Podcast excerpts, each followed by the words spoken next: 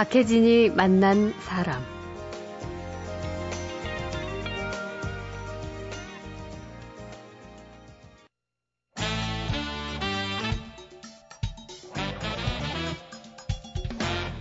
김갑수의 세상 보기. 안녕하세요. 박혜진입니다. 토요일 박혜진이 만난 사람 첫 순서는 문화평론가 김갑수 시인과 한 주간의 화제와 인물에 대한 이야기 나누고 있죠. 김갑수 씨 어서 오십시오. 네, 안녕하세요. 네. 이번 주에 뭐 매주가 그렇지만 눈길을 끄는 세상 얘기 정말 많았습니다. 평창 동계올림픽 선정 성공했고요. 네. 해병대에서 총기 난사 사건 나서 병사 4명 정말 애석하게 음. 세상 뜨고 그러니까요. 강남 테크노마트 갑자기 휘청해갖고 어떻게 또 이런 사람들 있어요? 예. 대피하고 한나라당 대표로 홍준표 의원 당선되고 14년 만에 방송 나온 주병진 씨가 저는 정신계통병을 앓고 있습니다. 고백해서 사람들 놀래키고 예, 저도 그 방송 봤어요.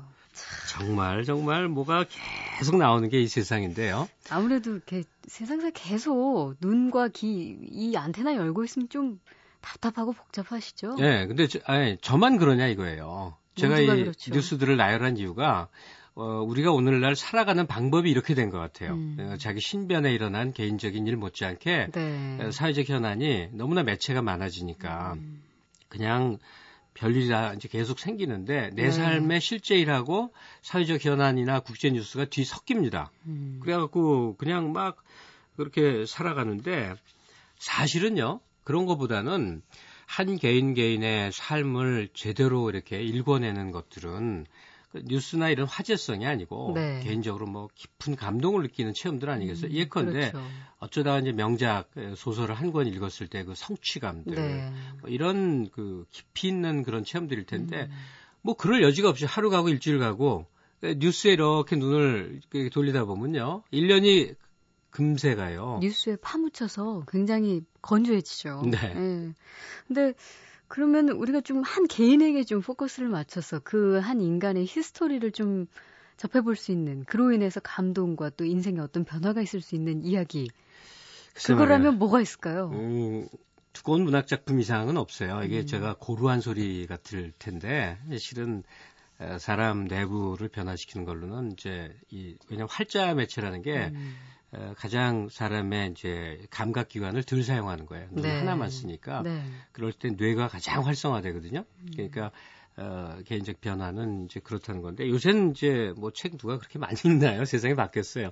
영화 많이 보죠. 그렇죠. 영화 얘기를 모처럼 음, 음. 해볼까 하는데 그 중에서도 독립 영화, 독립 영화. 인디 영화라고도 하고 독립 영화라고도 아. 하고 예, 상업적 네트워크와는 별개로 또는 음. 저예산 영화들이죠 일반적으로. 오랜만에 사실 어떻게 보면 되게 반가운 얘기예요. 요즘 네. 뭐 케이팝 유럽에서 흥행몰이 뭐 해가지고 뭐 해외에서 인정받는 문학의 사건들 이거 말고도 꽤 많은데 네, 조금 소외돼 있다 하는 그 분야에 대해서 우리가 이야기를 해본 적은 꽤 오래된 것 같은데. 예, 근데 소외되지 않았습니다. 그래 약진을 하고 있다는 말씀이시죠? 예, 무슨 얘기냐면 어, K-팝 경우는 이제 굉장히 상업적으로 히트를 하고 앞으로도 가능성이 많이 보이지만 반면에 영화 진출은 정반대입니다. 음. 우리 상업 영화 가서 유럽이나 미국에서 그렇게 각광받은 사례는 거의 없고 네. 오히려 소위 작가주의 감독 이래 갖고 이창동 씨, 뭐 김기덕, 박찬욱 이런 사람들이 음. 가서 존경, 존중 뭐 이렇게 영화제 같은 데 들어가면 가령 김기덕 씨 들어가면 전원이 기립해서 막 열광적인 환호와 더불어 기립박수를 보낸다는 거예요. 네. 이게 국내에서와의 반응과는 정반대죠. 정반대죠. 예. 존중감이죠. 그러니까 예. 어, 영화 분야 같은 거는 우리의 그 소위 이 수준 높다. 음. 그래서 그 영화를 좋아하는 사람들이 이른바 오피니언 리더들, 사회적 영향력이 크다 하는 사람들이 좋아하는 네. 좀 이렇게 다른 접근이 있습니다. 음. 뭐 그뿐이 아니라 이번에 차이콥스키 음악제 우리나라 젊은 음악인들 가서 거의 휩쓸다시피 했죠. 네. 그리고 신경숙 씨 엄마는 부탁 엄마를 부탁해가 어, 미국 가서 베스트셀러 순위에도 올랐습니다. 그렇죠. 여러 가지 조짐들이 어, 아 우리도 이제 경제 뭐 수출만 좀 잘한다 하는 음. 나라에서 문화 부문으로 한 발 한 발 커가고 있구나 음. 이렇게 생각하는데 그게 어, 돈을 많이 벌 수 있다라는 관점이 아니라 문화는 원래 그쪽이 아니지 않습니까? 네. 어, 그 해외인들의 영향력을 행사할 수 있는 소위 고도한 지적 분야에도 이렇게 어, 성취를 하나하나 내는구나 싶어서 음. 특히나 이 독립 영화가 갖고 있는 가능성 많이 주목하게 돼요. 음, 그러면 최근에 그 주목해서 보신 부분 독립 영화는 누구의 어떤 작품이 그렇게 와닿으셨어요 2011년이라면 단연 무산일기라고 봐야 됩니다. 무산일기. 네. 예. 최근에 뭐, 뭐 꾸준히 여러 가지 상을 받았죠. 높이 13개 트로피가 13개입니다. 음. 트로피 무산 일기 역시 하나로. 해외 영화제. 네. 네. 우리나라 저 부산국제영화제에서도 트로피 두 개 받았는데 어, 잠깐 무산일기 잠깐 소개를 해드릴까요? 그래요. 예. 박정범이라는 체육학과 학생이 있습니다. 연대 음. 체육학과 학생이 영화가 너무 하고 싶은 거예요. 네. 근데 학생 시절에 그 탈북자 후배가 있었어요. 과에 네. 가까이 있었는데 전승철이라고 참 이렇게 어, 애잔한 삶을 살아요. 그리고 음. 얼마 못 살고 또 암으로 젊은 나이에 세상을 떠납니다. 네. 어, 그런데 그러다가 이 사람이 대학원, 영상대학원에 진학을 해서 영화를 하겠다. 박정범 씨가. 음. 그게 맘먹어서 졸업 작품 전, 졸업 작품이란 걸 만들지 않겠어요? 네. 그래서 바로 그 세상 떠난 전승철 씨를 기억하며 음. 어, 그에 관련된 탈북자의 삶을 마치 다큐멘터리처럼 이거는 이제 극영화인데 다큐멘터리 접근으로 쭉 했는데 어, 정말 휩쓴다 하는 표현이 딱 맞습니다. 네. 한번 나열해 보면요. 어, 부산국제영화제 뉴커런츠상 수상, 그 다음에 제4회 패사로 영화제 대상, 음. 뭐 마라케시 국제영화제 대상, 로테르담 국제영화제 대상 계속 제가 할 수 있는데요. 예. 이 정도로 하겠습니다. 그 이게 이분이 이 박정범이라는 감독이 네. 사실 그러니까 영상대학원 학생 신분으로 학생 졸업 졸업 작품이 소위 대박을 친 거네요. 그렇죠. 그러니까 어, 이 시네마 토크라고 그래서 배우들하고 감독하고 일반 관객이 대화하는 그런 모임들이 꽤 있거든요. 네. 거기서 한 발언을 제가 봤는데 음. 어, 배우들이 그래요. 어, 저희는 이 영화가 개봉할 줄은 정말 몰랐어요. 그러니까 작품이란 게 졸업 작품 수준을 어디 영화관에서 개봉합니까? 그렇죠. 그냥 예. 만든 거예요. 네. 거기다가 이 박정복 감독 스스로가 이 말합니다. 2, 3천 명 관객이 든다면 대단히 만족하려고 음. 생각했다. 예. 지금까지 만 한 2, 3천 명 들었거든요. 아. 이게 독립 영화로서는 대박입니다. 그래요. 아까 그 무산일기 이 스토리 내용이 그 박정범 감독이 체육학과 학생일 때 탈북자 후배와 관련된 이야기 였는데 조금 더 좀 상세하게 얘기를 해줄 그, 수 있을까요? 박혜진 씨, 예. 어, 그냥 방송 요 무대를 떠나서 일반 생활에서 탈북자들하고 자주 만나세요? 없죠. 없죠. 예, 저도 없습니다. 없죠. 예. 그러니까 조선족이나 연변 출신의 어, 이렇게 종업원들을 만나는 일은 흔히 음. 있는데 첫째는 탈북자들이 스스로를 감춥니다. 네. 나 탈북자 절대 말 안 합니다. 음. 여러 가지 사회적 불리기나 문제가 있고 방어적으로 존재하나 존재하지 않는 사람으로 가는 수만 명의 탈북자가 현재 우리 내부에 있는 거죠. 네. 그렇다면 그들의 삶이 어떨 것인가? 음. 아, 영화를 보면요 멍해지는 기분 때문에 며칠간 이렇게 막 착잡해요. 네. 그리고 그건 어, 영화를 본 사람들이나 전문가들이 다 평하지만 절대 과장이거나 음. 영화적 드라마타이즈, 드라마화시킨 요소를 아니라는 거죠. 것이 아니다. 있는 그들의 그들의 삶이 뭐냐면 어, 대한민국에서 3등 국민이라는 건데 네.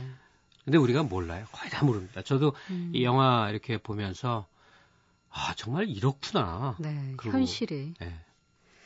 그래요. 독립영화 지금 약진하고 있다 이야기하면서 우리가 박정범 감독의 무산일기 얘기 나누고 있는데 사실 독립영화는 무산일기뿐만 아니라 몇 해 전부터 조금씩 그럼요. 우리에게 좀 더 가까이 온 느낌은 있어요. 일단 똥파리 충격이 가장 큰 예, 거죠. 양익준? 네, 제목을 얘기하기가 좀 그런데 혹시 보셨어요? 예, 저 봤습니다. 이거 봤다 하면 이거 정말 충격 때문에 얼얼해져. 이렇게 얼얼하다는 표현 딱 망치로 맞네요. 맞은 것 같지 않습니까? 그러네요. 망치로 맞은 것 같아요.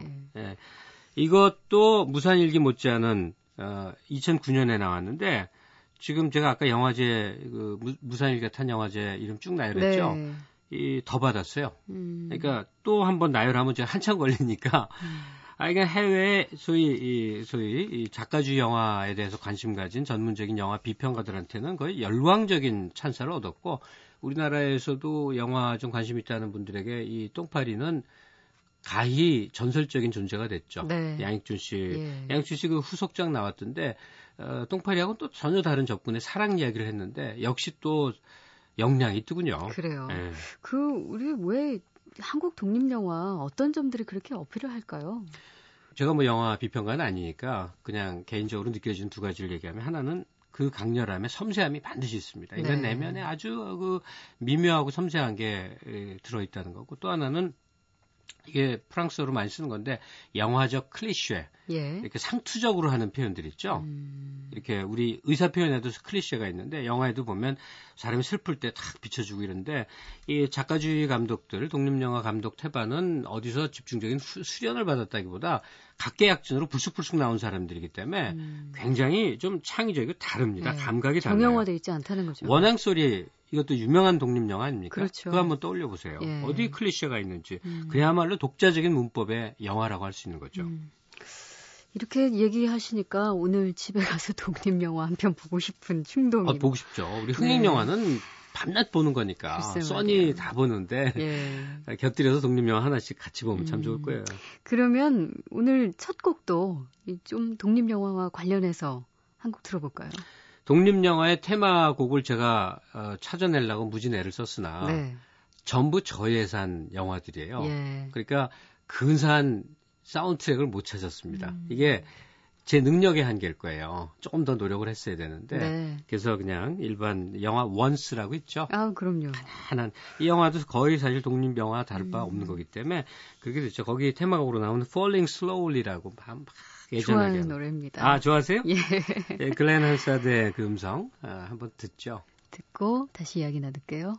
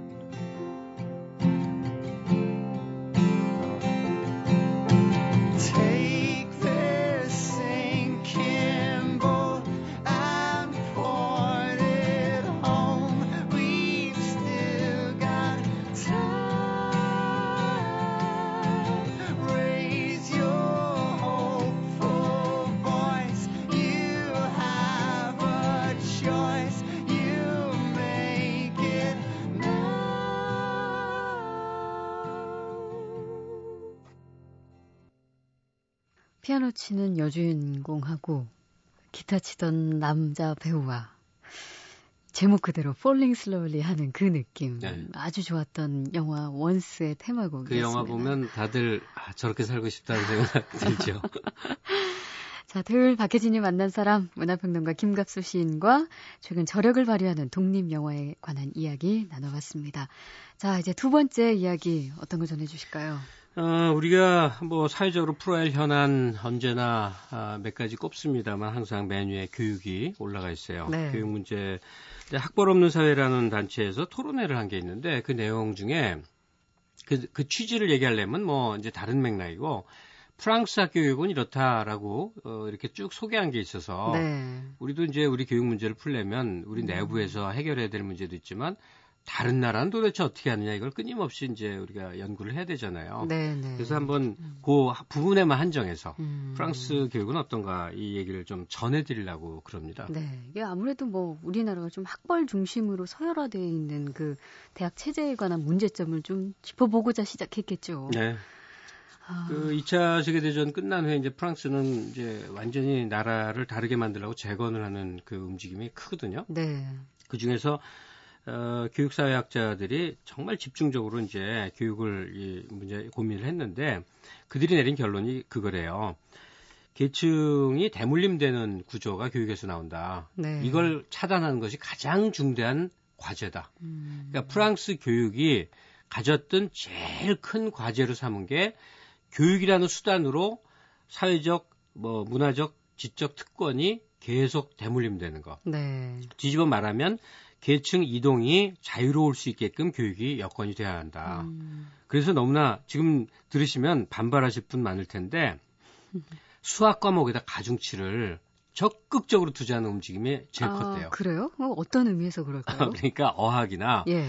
다른 인문 과목은 잘 사는 집 애들이 좋은 여건에서 훨씬 더 점수를 받을 음, 확률이 높다는 거예요. 네, 네. 근데 수학만은 본인이 하지 않는 한 무슨 수를 써서도 안 되는 거예요. 그래서 좀 형편이 어려운 애들이 자기만 정신을 차리면 열심히 해서 네. 높은 곳에 도달할 수 있는 것으로 그래서 가중치를 3배를 줘야 된다. 다른 과목보다. 예. 이미 뭐 프랑스는 우리로 얘기하면 국어, 수학, 음. 철학 이 세 과목의 비중을 제일 많이 높여놨거든요. 예, 예. 그러니까 어렸을 때부터 지적인 분위기에서 자라는 음. 부모들이 지적인 데서 자라면 애들이 벌써 이렇게 영향을 받지 않겠어요. 그렇죠. 그러니까 예. 에, 그러기 위해서는 수학을 어, 높여야 된다. 하여튼 음. 그런 그러니까 이건 뭐 우리나라도 그렇게 하자는 얘기가 아니에요. 네. 프랑스의 고민. 어쨌든 이 대물림이 되, 되면 안 된다. 음, 엘리... 교육을 통해서 음. 어느 사회나 엘리트라는 게 있지 않습니까? 그렇죠. 어, 전 세계 교육을 통해서 엘리트가 다 생기는 건데 우리 경우는 이 학벌 사회가 뭐 쉽게 말해서 몇몇 대학 나온 사람들이 사회적 음. 특권에 도달할 수 있는 가능성이 너무 높지 않습니까? 네. 그래서 프랑스 대학들이 취하고 있는 중요한 우려의 차이를 소개를 해드리면 우리 경우도 이제 이 소위 경쟁력, 경쟁력, 수, 수학 능력 이걸 굉장히 많이 얘기하잖아요. 네. 음, 뭐 프랑스도 세계 최고의 몇몇 대, 나라의 하나인데 그거 안 삼겠어요. 근데 우리랑 근본적으로 다른 거는 대학을 기준으로 해서 우리 경우는 대학에 들어가는 능력까지를 경쟁력을 최대로 삼고 대학 들어간 다음부터는 사실은 거의 없습니다. 학점 네. 따기 외에는. 예. 근데 프랑스 경우는 대학 들어가기 전까지는 놀라울 정도로 전부 평준화돼 있고 음. 대학도 물론 평준화돼 있지만 대학 들어가기 전까지는 거의 경쟁이 없어서 점수를 안 냅니다. 네, 네. 절대 점수만 내요. 음. 가령 20점 만점인 과목이 있으면 거기서 몇 점을 얻었느냐지 그것이 음. 다른 아이들과 비교해서 석차가 몇 등이다를 일체 내질 않습니다. 네. 뭐 유럽 전부의 얘기지만 프랑스 같은 경우에 어, 계속되는 낙제. 음. 그러니까 1년 학 어, 수업을 다 받아서요. 제대로 그 다음 학기로 패스하는 경우가 28%라고 통과 통, 통계가 나와요. 그렇게밖에 안 돼요? 그래서 두 번 낙제하면 그냥 아웃 학교에서 그냥 당하는 거예요? 나가는 겁니다. 아, 사실 우리는 무섭죠? 입학하면은 네. 뭐큰 문제 일으키지 않는 이상 뭐 학점도 뭐 어느 정도 하죠. 따면 다, 다 졸업하잖아요. 네. 예. 돈 없어서 못, 못 졸업할지언정 무슨 뭐 공부 못해서 이런 경우 극히 드뭅니다. 음. 그리고 이제 이 과목 학문을 대하는 태도가 또 근본적으로 다르, 다르더군요. 인문 사회과학 쪽하고 자연과학, 수학 이렇게 크게 나누면서 네. 인문 쪽은 어쨌든 암기하고 답 맞추는 게 거의 존재하지 않는다는 그렇죠. 겁니다. 다 글쓰기를 한다는 거예요. 예. 자기 생각 견해를 장문의 글쓰기를 통해서 그 사람의 의견이 평가받는 것이지 음. 거기에 따른 답이 존재하지 않는 세계가 인문사회학 쪽이라는 거죠. 네. 자, 오늘 뭐 교육에 관한 이야기, 뭐 학벌이 그 학벌 중심으로 서열화된 우리 대학 체계 예, 그 부분에 대해서 조금 한 번 더 고민해 보고. 거긴 프랑스 얘기지 이렇게 얘기하면 안 됩니다. 왜냐? 다 선진국 남의 나라 얘기 같은데 우리 올림픽도 음. 계속 주최하고 있죠. 네. 외국에서 심지어 못하는 것도 막 하고 있는데 좋다는 걸 우리가 왜 못하냐 하는 거예요. 그렇죠. 네. 자 오늘 벌써 마지막 곡 들려드려야 할 시간입니다. 학교 나쁘다는 노래 준비했습니다. 80년대 초반의 노래인데 앨리스 네. 쿠퍼의 School's Out라는 노래입니다. 괜찮으시겠습니까? 아, 요즘은 이 정도는 뭐 아무것도 아닌데. 자, 이 노래 함께 하시면서 인사 나누겠습니다. 고맙습니다. 예, 고맙습니다.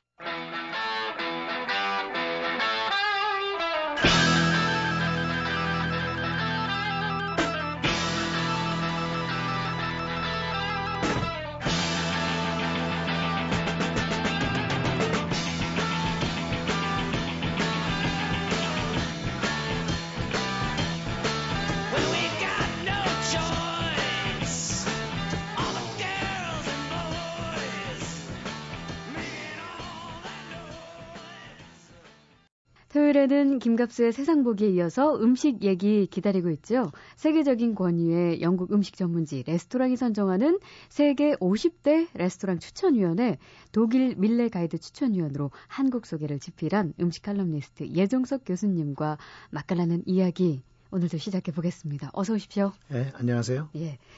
다음 주 목요일이면 14일인데요. 초복이에요. 네, 네. 예, 이제 닭들의 순환기가 이제부터 곧 시작이 될 텐데 우리가 이제 여름철에 닭고기를 많이 먹게 되는 거, 특히 이렇게 복날마다 먹게 되는 거는 이제 보양하는 의미로 많이 그렇죠. 먹잖아요. 네. 그런 이유인 거죠. 닭고기 찾는 게. 그렇죠. 뭐 아시다시피 옛날부터 처가에 가면 사위에게 씨암탉을 잡아준다 그런 예. 말을 하지 않습니까? 그러니까 그렇죠. 어떻게 보면 아주 서민들의 그 여름 보양식이라고 음. 어, 할수 있죠. 네. 근데 그게 일리가 있는 것이 그 허준의 동의보감 같은 데 보면 닭고기는 허약 체질을 보호한다고 대, 기록되어 있습니다. 예. 또 어, 본초 강목이라는 그 중국 의서에 봐도 그 닭고기가 보양과 보이게 효능이 있다고 했거든요. 음. 그런 점에서 어, 사람 몸에 특히 이제 건강을 잃기 쉬운 여름의 보양식으로 좋고요. 네. 그러다 보니까 우리나라 최근에 통계를 보면 그 삼복 기간 동안에 예. 약 1억 마리가 넘는 닭을 먹어 치웁니다. 1억 마리요. 네. 아, 그렇게 생각하니까 되게 징그럽고 무섭기도 하고 그렇죠. 우리 입으로 다 들어가는 거 아니에요? 네, 우리나라 인구의 두 배입니다. 와. 그 대표적인 진짜 여름철 닭 요리 하면은 우리가 뭐 여러 요리법이 있지만 삼계탕이죠. 그렇죠. 예. 삼계탕이죠. 최근에 어느 조사에서 보니까 여름에 보양식으로 뭘 선호하느냐는 질문에 약 70%가 삼계탕을 꼽았습니다. 그렇죠. 근데 이게 이제 과거에는 원래 우리나라의 여름 보양식이 서민들은 흔히 구탕이라고 하는 이제 요즘은 보신탕이라고 합니다만 음. 예. 게장국이죠. 네, 네. 그런데 이제 이게 점점 세월이 가면서 뭐 연전에 프랑스의 여배우가 우리나라 사람들이 예. 그 개고기를 먹는다고 뭐 굉장히 폄훼하기도 했는데 또 뭐 올림픽을 거치면서 또 그 보신탕 단속을 좀 하고요. 네. 한 결과 요즘 굉장히 많이 위축이 됐어요. 음. 근데 그러다 보니까 과거에는 그리고 또 삼계탕이 사실 애완 네, 뭐 많이, 그런 예, 것도 있고, 뭐. 좀 그 애완동물을 먹는 걸 혐오하는 그렇죠. 분들도 많아지고. 예. 근데 과거에는 사실은 삼계탕이 그 구탕을 못 먹는 사람들이 먹던 겁니다. 아, 그래요? 시작은요. 예. 이제 그랬는데 지금은 오히려 그 보신탕은 굉장히 그 위축이 되고 예. 삼계탕이 굉장히 번성을 음, 하게 된 거죠. 음. 개 대신 닭들이 대신 순환을 겪는 네. 건가요? 게다가 뭐 그 삼계탕에는 닭뿐만 아니라 뭐 인삼도 들어가고 그렇죠. 대추도 들어가고 약초들. 뭐, 뭐 어떤 데는 엄나무 같은 것도 들어가고 뭐 여러 가지 뭐 집집마다 좀 레시피는 다릅니다만 음. 예. 굉장히 좋은 그 보약 재료들이 많이 들어가기 때문에 음. 뭐 보양식으로는 뭐 좋다고 할 수 있죠.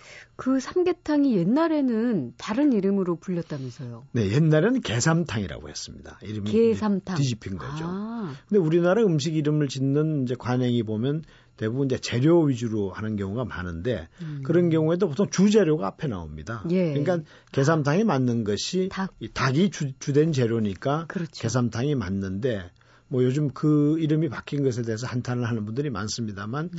저는 꼭 그렇게 아쉽게는 생각하지 않는 것이 뭐 시대상을 반영한 것이다라고도 네. 볼수 있죠. 음. 왜냐하면 지금에 와서는 인삼이 훨씬 더 귀한 재료이고 그렇죠. 또 몸에 좋은 재료니까 예. 이제 외식업자들이 이제 그런 몸에 좋은 인삼을 더 강조하기 위해서 삼자를 아. 앞으로 뽑아서 삼계탕이 됐는데 예. 그것도 일리가 있지 않나 싶고 상당히 마케팅적인 발상이라고 볼 수. 있습니다. 어, 그럼 그 원래 이제 이름이 게삼탕이었다고 하니까 이게 역사가 얼마나 됐을까요? 역사가 그렇게 오래된 것 같지는 않습니다. 왜냐하면 이 조선 시대까지의 요리서에는 삼계탕이 나오질 않습니다. 네. 뭐 게삼탕도 물론 예. 어, 나오질 않고요. 음. 어, 그러니까 이게 보면 개화기에 아마 만들어지지 않았나 예. 싶은데 근데 이제 그 일제 강점기에 조선 총독부의 그 기관지였던 조선이라는 잡지에 보면 부자들은 매일 계산탕을 먹었다. 먹는다 그런 기록이 나옵니다. 이제 그런 걸 아. 보면 어 일제 강점기에 많이 먹었다는 걸 알 수 있고 예. 근데 우리나라가 이 인삼을 재배하기 시작한 것이 조선 중종 때부터입니다. 음, 그러면 방금 말씀하신 대로 기록에 의하면 부자들은 게삼탕을 자주 먹었다. 네네. 그럼 이게 그 쉽게 먹을 수 있는 그 요리는 아니었나 봐요. 그렇죠. 삼이라는 게 귀한 약재니까. 음, 그러니까 아, 옛날에도. 네, 예. 구탕보다는 삼계탕이 윗길이 아니었나 싶습니다. 네. 아, 삼계탕에 쓰는 닭 어떤 닭을 써야 맛이 좋을까요? 뭐 당연히 이제 냉동육보다는 우선 냉장육을 써야 좋겠고요. 예. 근데 흔히 뭐 삼계탕에 큰 닭은 쓰지 않는다고 그러는데 그래서 좀 이름 있는 삼계탕 집들은 보면 웅추라고 하는 예. 숯, 숯병아리죠. 예. 뭐 예. 길러봐야 한 500g 정도 되는. 음. 근데 이 웅추라는 종이 살이 단단합니다. 아. 그리고 그 골 밀도가 아주 치밀하다고 그래요. 음. 그래서 보통 이제 이 육개들을 한 서너 시간 끓이면 예. 살이 이제 물렁물렁해지는데 음. 이 웅추는 살이 단단하고 쫄깃쫄깃해서 음. 씹는 맛이 있다고 해서 그 유명 삼계탕 집들은 이 웅추라고 하는 단어를 예. 많이 씁니다. 조금 다 크기가 작죠. 네, 예, 네, 네. 예. 그 그것 때문에 못 드시는 분들도 계시더라고요. 그냥 괜히 네. 너무 어린 나이를 입으로 들어가는 거 아닌가 이런 생각 때문에. 근데 요즘은 외국인들도 이 삼계탕을 많이 찾는데요. 아, 요즘 뭐 대단합니다. 예. 일본 작가 그 무라카미 류라는 사람은 자기 작품에서 어, 한국 요리의 최고봉이라고 삼계탕을 아, 축켜 세운 일이 예. 있고요. 그 중국 여배우 장쯔이라는 배우는 예. 뭐 우리나라에 왔을 때도 그런 이야기를 한 적이 있습니다만 본인이 삼계탕 마니아라고 했고 음. 장예모 감독 같은 예. 중국의 명 감독이죠. 어, 그런 분들도 삼계탕을 자기가 좋아한다고 한국에 올 때마다 음. 먹는다는 이야기를 하는데 요즘 삼계탕 집에 가보면 일본 사람들이 줄을 서고요. 일본 사람들이요? 네, 중국 사람들이 삼계탕을 굉장히 좋아합니다. 음. 그래서 저도 이제 중국 친구들, 홍콩에도 친구들이 있는데 그, 그 친구들이 여기 오면 좀 대접을 하려고 예. 제가 한정식 집에도 데려가 보고 뭐 갈비집에도 데려가 보고 하는데 이 친구들이 마땅해 하질 않아요. 만족을 못 해요. 네네. 예. 그런데 삼계탕을 먹였더니 아. 이게 너무 좋다는 겁니다. 오, 그왜 좋다고 느낀다는 그 사람들 입맛에 맞는 것 같아요. 근데 우리들 음식 그러니까 우리 한정식 같은 게 뭐 예를 들어서 그 나물 같은 거 이런 걸 예. 중국 사람들은 좀 그 우습게 생각하는 것 같아요. 이 사람들이 주로 육류를 좋아하니까. 굉장히 만들기는 어려운데. 네네. 네. 예. 그리고 또 우리 고기 구워 먹는 같은 걸 굉장히 단순한 음식으로 보는 것 같아요. 아. 그러나 삼계탕은 거기에 이제 좋은 약재가 들어가고 예. 하니까 이게 이제 말하자면 몸에 좋은 것이다라는 음. 소위 이제 의식 동원의 사상이 있는 예. 거죠. 예. 근데 그래서 저는 굉장히 이익을 많이 봅니다. 가서는 잘 얻어먹고 어? 여기 올 때는 삼계탕 한 그릇 싸주면 되는데 마음속으로 좀 미안하지만 그걸 좋아하니까 할 수 없는 일이죠. 굉장히 즐거워하시는 표정이신데요. 그 이 외국에도 닭을 이용한 요리는 많잖아요. 뭐 닭 스튜 이런 것도 있고, 그러니까 뭐 그럼요. 뭐 약간 습처럼. 프랑스에는 꼬꼬뱅 같은 것도 예, 유명하고. 그러니까 그렇지만 이런 식의 삼계탕 요리는 없는 거죠. 우리나라가 예. 유일할 겁니다. 그런 면에서 이게 사실은 그 음식의 한류 측면에서는 삼계탕 같은 건 아마 내세워 볼 만한 그러네요. 메뉴가 아닌가 싶습니다. 예, 뭐 전 세계인들에게 통할 네네, 정도면 아시아권은 물론이고 예. 미국에도 음. 전파가 가능하지 않나 싶습니다. 네. 그 14일 초복 때 드실 계획이시죠? 뭐 먹어야죠. 예, 초복에 어, 아주 맛있는 삼계탕 드시고 올 여름도 좀 건강하게 나시길 바라겠습니다. 자, 오늘 맛깔나는 이야기 여기까지 하겠습니다. 고맙습니다. 네, 감사합니다.